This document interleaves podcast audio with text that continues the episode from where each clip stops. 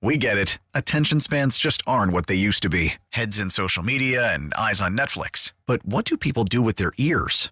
Well, for one, they're listening to audio. Americans spend 4.4 hours with audio every day. Oh, and you want the proof? Well, you just sat through this ad that's now approaching 30 seconds. What could you say to a potential customer in 30 seconds? Let Audacy put together a media plan tailor made for your unique marketing needs. Advertise with Audacy. Visit ads.audacy.com. This podcast is brought to you by the Village of Bedford Park, your home for business. Over 450 businesses strong and growing with a safe, reliable Lake Michigan water supply. Visit VOBPBiz.com and bring your business home to the Village of Bedford Park. Now, the WBBM Noon Business Hour. It's 12:03 Tuesday afternoon, August 2nd. Good afternoon. Thanks for joining us on the WBBM Noon Business Hour presented by the Village of Bedford Park. I'm Rob Hart. Discounts are returning, bringing savings on your next shopping trip. We'll cover that in our next segment, but first, investors are keeping an eye on two key issues today. On the geopolitical front, House Speaker Nancy Pelosi arrives in Taiwan, setting up a high-stakes standoff with China while on the economic front, job openings fell sharply in June. Joining us to sip through the pile is Andrew Busch, former Chief Markets Intelligence Officer at the Commodity Futures Trading Commission and economist at andrewbusch.com. Andy, thanks for joining us once again today. What will it take to calm the markets as far as uh, this visit by Nancy Pelosi is concerned to Taiwan? What will convince them that uh, geopolitical tensions are not going to ramp up even further? Well, the good news is is that the Chinese did not shoot down her plane. So let's start there, okay? So that was good news. Well, was that um, was that landed, in the realm of possibility? It, anything's in the realm of possibility. Um, so uh, that's the starting point. Then after she landed, we haven't seen any major fireworks or any uh, military interventions by China. Um, we, have seen them uh, shut down about a hundred uh, Taiwanese companies exporting into China. Uh, we've seen cyber attacks on the uh, presidential website in Taiwan, um, things like that, but nothing major at this point. And that's why we've seen stocks that were down about 14 or 15 points in the S&P. They've rallied now. They're up about 17, I think 14 or 17. But this isn't over yet. I mean, this is going to continue for some time. Um, it will bubble over at some point, I think. Um, it's got the potential for a military escalation somewhere in here. I'm not sure how it's going to play out. It could be something in the South China Sea. We're just not sure what's going to happen. But don't take – the initial reaction of China right now, just today, on this as like an all clear. They're going to continue to ramp up pressure on Taiwan and the United States. And then moving things uh, back to the United States, uh, job openings fell sharply in June, but that needs to be put into perspective. There's still, uh, as far as the the number of open jobs that exist, it's still above 10 million. Right, and it's about three million above where we were prior to the outbreak of COVID. So one of the things I'll point out with this JOLTS number, it's really good. I mean, it's still got a lot. It's, it's almost two to one number of job openings per applicants right now, or people that are looking. Um, the thing is about this number, why we care about it, because the Fed cares about it. And what they said is, hey, look, if we can navigate a soft landing, we will see not necessarily unemployment go up, but we'll see this really large number of job openings start to decline and that will ease some of the inflationary pressures. And, and that's what we're seeing right now. So, so far, so good as far as the Fed raising interest rates and not seeing a rise in unemployment. We'll find out more on Friday, obviously, but that's why we care about this number. It, has been extraordinarily high, really, ever since the COVID shutdown. And then, very quickly, as far as the uh, health of the job market is concerned, that is a high number 10.6 million openings. What's the quit rate? Because uh, that's a, a, measure of how people feel about the, uh, about the job market. They can quit their job knowing another one is waiting for them.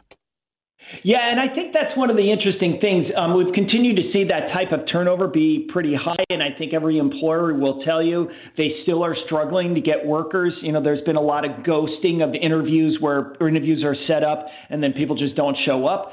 Um, there seems to be a tremendous amount of confidence in workers um, when that quit rate goes up significantly, um, that they are comfortable quitting it without even having another job lined up. So that's a, that's a stat that we kind of keep a close eye on. But again, I think the overall number of the the the the 10.7 million jobs available, that one is really the one that I focus on more because the Fed focuses on it.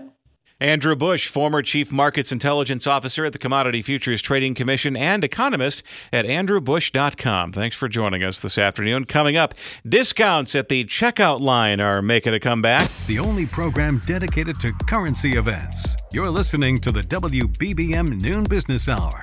The increase in prices for many things caused consumers to keep a closer watch on their spending, but there's now a little bit of relief as retailers are bringing back discounts. Here to enlighten us is Jan Rogers Kniffen, the CEO of J. Rogers Kniffen Worldwide, based in New York. Jan, thanks for joining us today. It's uh, uh, the the major retailers seem to be singing from the same songbook, and that is uh, they uh, went out there and uh, tried as hard as they could to uh, make up for this incredible demand in 2021 and portions of 2022. That demand has fallen off, and now they have warehouses and back rooms uh, filled with stuff they got to get rid of, and so they're slashing prices. Yeah, that's kindly described as we have more stuff than they want to buy. And that happens in retailing occasionally, and it certainly happened this time. But that started in the first quarter and it ran into the second quarter. And I think what I said at the time was we have seen the peak of inflation in goods. Now that doesn't mean in, in goods and services. That doesn't mean in in goods and wages, but it does mean in goods, and that's because we're now discounting the prices out to get the consumer to buy the stuff that came in either later than we expected it or came in in larger quantities than we ever anticipated, and they decided they didn't still need all that stuff is now now are the retailers though are they going to be in a bind uh, as things move from goods to services? Because from a, a, family perspective you know one can only buy so many tvs or patio sets or uh, things like that and uh, you're not going to buy another one just because they're cheap or do they hope to bring in the people who are kind of hovering on the sidelines waiting for prices to come down? Yes are they going in a bind? Yes they're already bound and they've been bound since first quarter and they've basically told us that. You may recall that Target told us twice they were going to lower their earnings projections, and Walmart told us twice over the last two months or two quarters that they were going to lower their earnings projections. And they did that because they understood the consumer was changing tastes. They were buying different things than what they had anticipated. And so a lot of the stuff that they had already brought in, particularly on the apparel side of the business in those two companies, were going to be discounted out at lower levels than they had originally anticipated.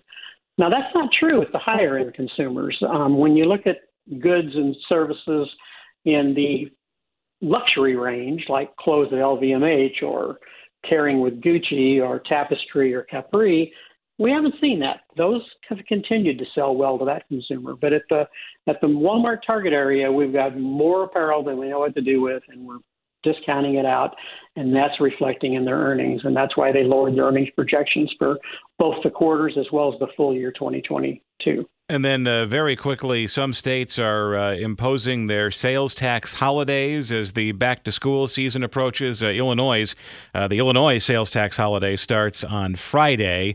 Uh, could this be one way the big retailers clear out that backlog in merch- of, of merchandise?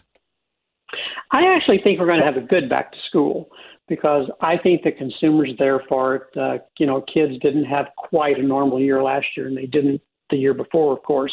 And I think back to school is going to be strong. The real question we have is all the other stuff that they have to clear out of the way and how that'll work between now and the end of the year. But we've gone a long way down the road of getting those things cleared out. So I actually think Q3 and Q4 may be a little better than people are talking about right now. And I think back to school is going to be good. And those sales tax holidays always help but we get those every year. Jan Rogers Kniffen, the CEO of J. Rogers Kniffen Worldwide, based in New York. Thank you for joining us this afternoon. Coming up next, financial relief could also be on the way for air travelers. I'm Sandra, and I'm just the professional your small business was looking for. But you didn't hire me because you didn't use LinkedIn jobs. LinkedIn has professionals you can't find anywhere else, including those who aren't actively looking for a new job but might be open to the perfect role, like me. In a given month, over 70% of LinkedIn users don't visit other leading job sites. So if you're not looking on LinkedIn, you'll miss out on great candidates like Sandra. Start hiring professionals like a professional. Post your free job on linkedin.com slash recommend today. Because money matters. This is the WBBM Noon Business Hour. As fall approaches, air travelers might see some relief from airline ticket prices that have soared into the summer. Joining us now is Joe Schwieterman, professor of public services and director of the Chaddick Institute at DePaul University, based in Chicago. Joe, thanks for joining us today. Is this simply a function of the uh, summer rush coming to an end and the airlines have to fill those seats while the kids go back to school? You know, it's a little more disturbing than that for airlines. That we just had a tremendous run, you know, from April through July, and then the wheels kind of came off. no pun intended. Just with with kind of three things. One, uh, uh, we have this economic slowdown, which has people, you know, thinking twice before pressing uh, pressing book. Uh, secondly, we had such a rough May and June with flight cancellations and delays and, and high fares that consumers are just a little gun shy about getting on looking at airfare, airfares right now with all the the stories that are uh, happening, and. uh and then finally, a lot of those pent up trips that were kind of put off for the pandemic have already been taken. So the airlines are a little nervous for the autumn. And uh, I mean, what type of uh, travel drop off are they anticipating? I mean, I mean, and and then it, you know the the service disruptions. Um, what types of modes of transit uh, are people choosing to take instead of flying? Are they just skipping the trip entirely, or are they driving, or maybe they're taking the train? Where where are they going? Yeah, a couple things come to mind here. One, we usually see a drop off right after Labor Day, and that's a really slow period. This year, it's happening a bit earlier. Like uh, even August, fares are down considerably, and uh, and that's due to some of those factors I just mentioned. So I think that's a little more disturbing for the airlines. They're they're still really optimistic about the upcoming holidays. So if you're planning to book Thanksgiving or Christmas, you know, earlier the better. I think for that because uh, we will see that that bounce back probably. But we have seen a lot of traffic on the roads, and Amtrak, you know, is forecasted to be back to pre-pandemic uh, as soon as uh, early next year. So we're seeing a real strength on all the ground modes uh, with public transit lagging behind for other factors like work from home. And then, how is uh, how is the business market recovering compared to the leisure market? We know the leisure market is back, and in some cases, it's it's definitely exceeded uh, pre-pandemic uh, passenger levels. But uh, is business travel coming back? You know, the convention market has almost fully recovered, and that's been a good thing. In Chicago, we are a bit of a latecomer getting McCormick Place uh, revved up for the big shows, but they're they're coming back, and uh, also uh, uh, with a lot of strength. Uh, uh, right now in, in some of the uh, kind of combined business pleasure trips where people mix, you know, business pleasure together. What hasn't come back is sort of the road warrior or sales traveler who is on the road meeting clients and so forth. You know, we think that's back to about 70%, 60% pre-pandemic. Uh, but you know, for the airlines, that was their bread and butter. So they've uh, still shifted a lot of flights to those leisure destinations because that market uh, uh, has been slow. And then, very quickly, if you want to look for deals, uh, where should you start? you know, it's remarkable how people uh, uh, like Southwest Airlines has these big big sales. They usually end on Thursday nights, and if you check middle of the week, you often can grab some really good fares. Uh, we're also seeing uh, uh, the big uh, network airlines uh, selling uh, midweek travel. You know, Tuesday, uh, Monday noon through Thursday noon, really cheap this autumn. So if you can adjust your vacation schedules and, and plan on those days, there's there's some nice bargains. Joe Schwieterman, professor of public services and director of the Chaddick Institute at DePaul University in Chicago. Thanks for joining us. Still ahead on this Travel Tuesday, we'll get some tips about taking a luxury vacation while on a budget. This is Chicago's news, traffic, and weather station, News Radio 1059. The WBBM Noon Business Hour continues. Good afternoon. I'm Rob Hart. These are the top stories on News Radio WBBM. Despite threats from China of serious consequences, House Speaker Nancy Pelosi is starting a trip to Taiwan. British based oil giant BP reports bringing in big profits in the second quarter. Coming up in the Noon Business Hour, we'll get some tips for taking a luxury vacation without putting a big dent in your budget. We'll also get some advice for maintaining online security. Especially as your kids prepare to return to school. WBBM Business. The markets are mixed. The Dow is down 209 points. The Nasdaq is up 30. The S&P 500 is down four and a half. AccuWeather says sunny to partly cloudy today, becoming hot and more humid. A high near 90. Cooler along the lakefront. 82 degrees right now at 12:31. And topping our news at the half hour, House Speaker Nancy Pelosi's controversial trip to Taiwan is underway. She's expected to visit with democratically elected president of Taiwan's government tomorrow. In a statement, Nancy Pelosi says her visit is meant to honor America's unwavering commitment to supporting Taiwan's democracy.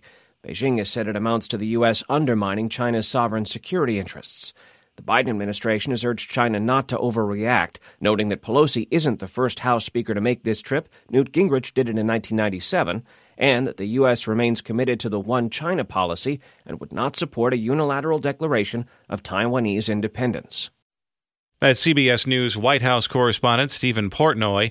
The pain being experienced by American drivers at the gas pump has been gain for oil giant BP. BP's profits tripled in the three months ending in June to nearly $8.5 billion, powered by global oil and gas rises, paid in part by all new drivers pulling up to the 7,200 BP and ARCO branded filling stations in the U.S. BP is also the biggest marketer of natural gas in North America. Think of that when you get your next heating bill. Vicki Barker, CBS News, London.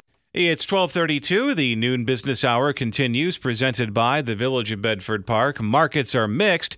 We're joined by Chuck Carlson, CEO of Horizon Investment Services and publisher of the Dow Theory Forecast newsletter based in Hammond, the author of the book Winning with the Dow's Losers. Chuck, thanks for joining us today.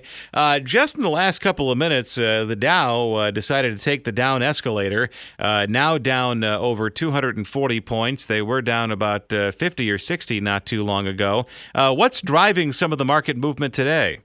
Yeah, a lot of the volatility, and we've seen it since the, the start of trading today. I think the Dow at one point was down over 300 points, and then I think it might have been up, and now, as you said, has taken the down escalator. I think part of it is is being driven by kind of the volatility around Speaker Pelosi's trip and what the ramifications of that might be you know, especially from a business side of things uh, in terms of of China.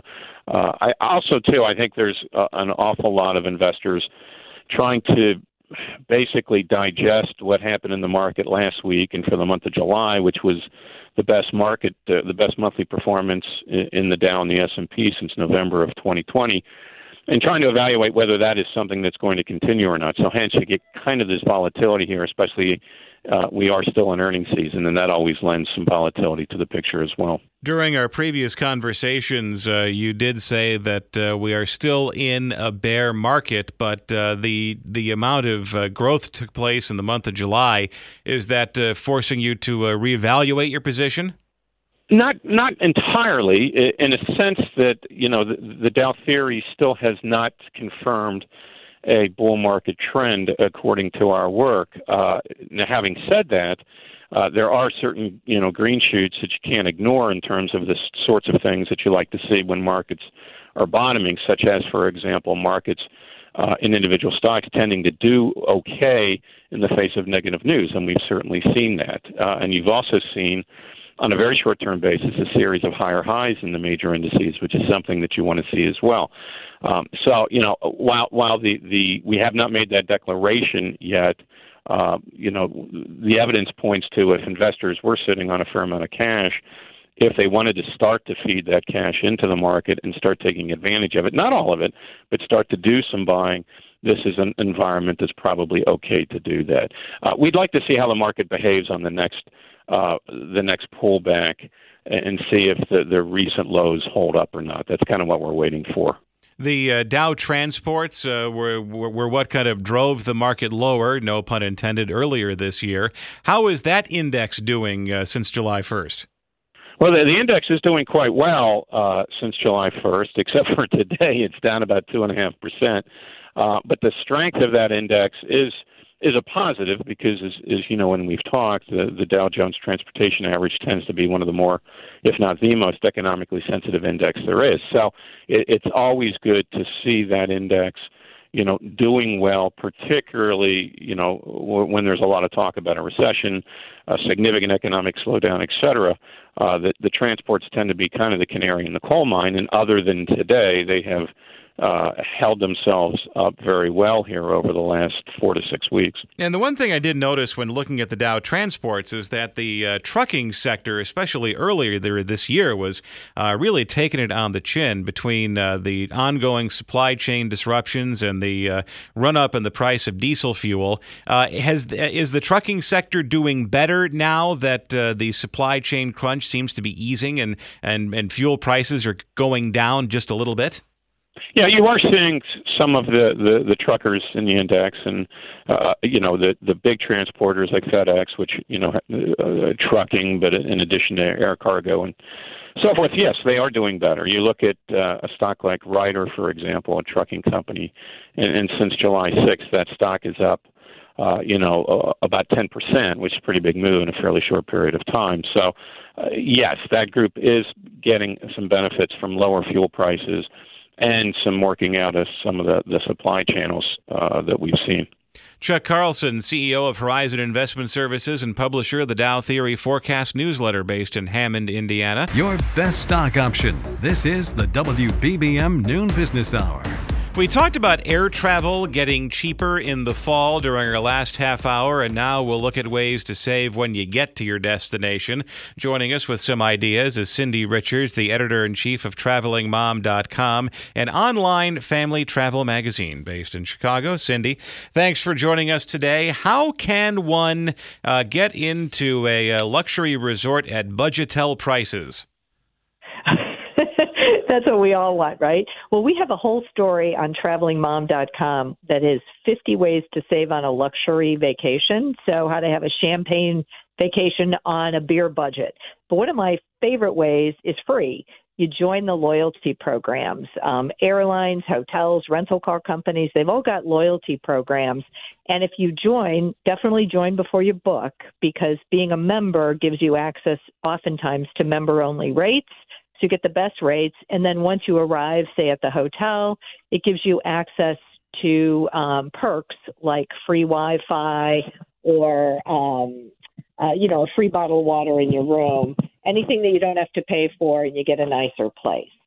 And then uh, the next one is kind of sounds kind of counterintuitive, but uh, there is merit. Spend money to save more, as in you can you know don't just go by the number you see on the travel website. Uh, spend a little bit more on the hotel room because maybe this particular hotel has a free cocktail hour or free snacks or or something yeah. that uh, will, would cost a lot of money if you had to pay for it yourself. Well, uh, yeah, it's one of my absolutely favorite travel hacks. Is if you can spend a few extra bucks or a few more points and book on the concierge floor at a hotel, at a nice hotel chain. They've always got concierge floors, and then they've got um, they've got a lounge up there where there's always free snacks. You can often get you know sort of a continental breakfast, some bagels, and with a schmear, and you know a cup of coffee for free, and you know, I, I learned this for sure when I was traveling with teenagers. You know, teenagers are always ravenous and it can cost you a fortune to feed them.